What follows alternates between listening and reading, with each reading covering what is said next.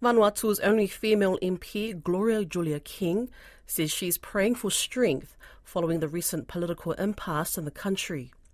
Plans by Vanuatu's oppositions to vote out the Speaker Seoule Simeon failed at an extraordinary parliamentary session on Tuesday morning.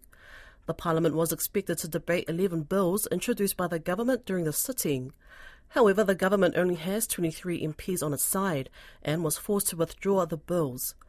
Ms. King, who's also the third Deputy Speaker, spoke to Kelvin Anthony in Port Vila.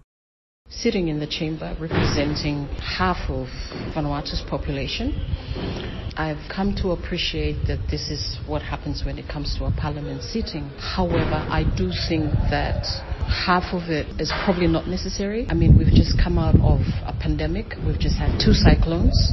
We're gifted for disasters. So we should be in recovery mode. People have too much time. For, for a democratic country, there needs to be both. The timing, I'm not sure if it's right when the country is trying to recover, when the tr- country is trying to get on its feet. Vanuatu has a lot to celebrate for in the nine months that we've been in government. There's been steps moving forward in regards to um, economy, airlines, almost everything, something happening every week. That's a cause to celebrate. Whether it's appreciated by everyone, that's what we're not sure of. But we can agree that the whole of Vanuatu does not need this now. So sitting in there, I'm praying for strength not to have to say things here because if I do say it as a woman, it won't be nice things. But more importantly, that the house needs to be in order. But sometimes there needs to be a reminder that we are here voted in by our constituents to act in the interests of our interests of our people.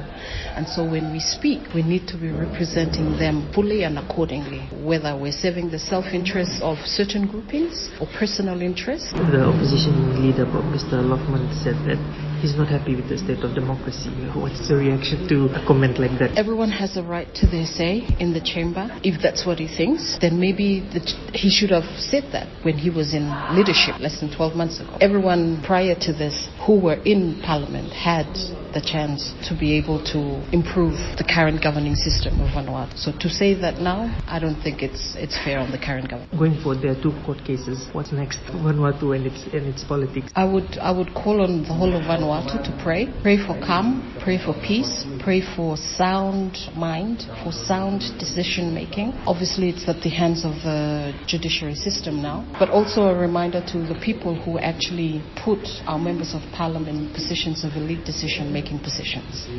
You, you are responsible for your MPs. If you need to have a word with them, encourage them, speak to them, now would be a good time to think of the greater good for Vanuatu and not for certain minorities.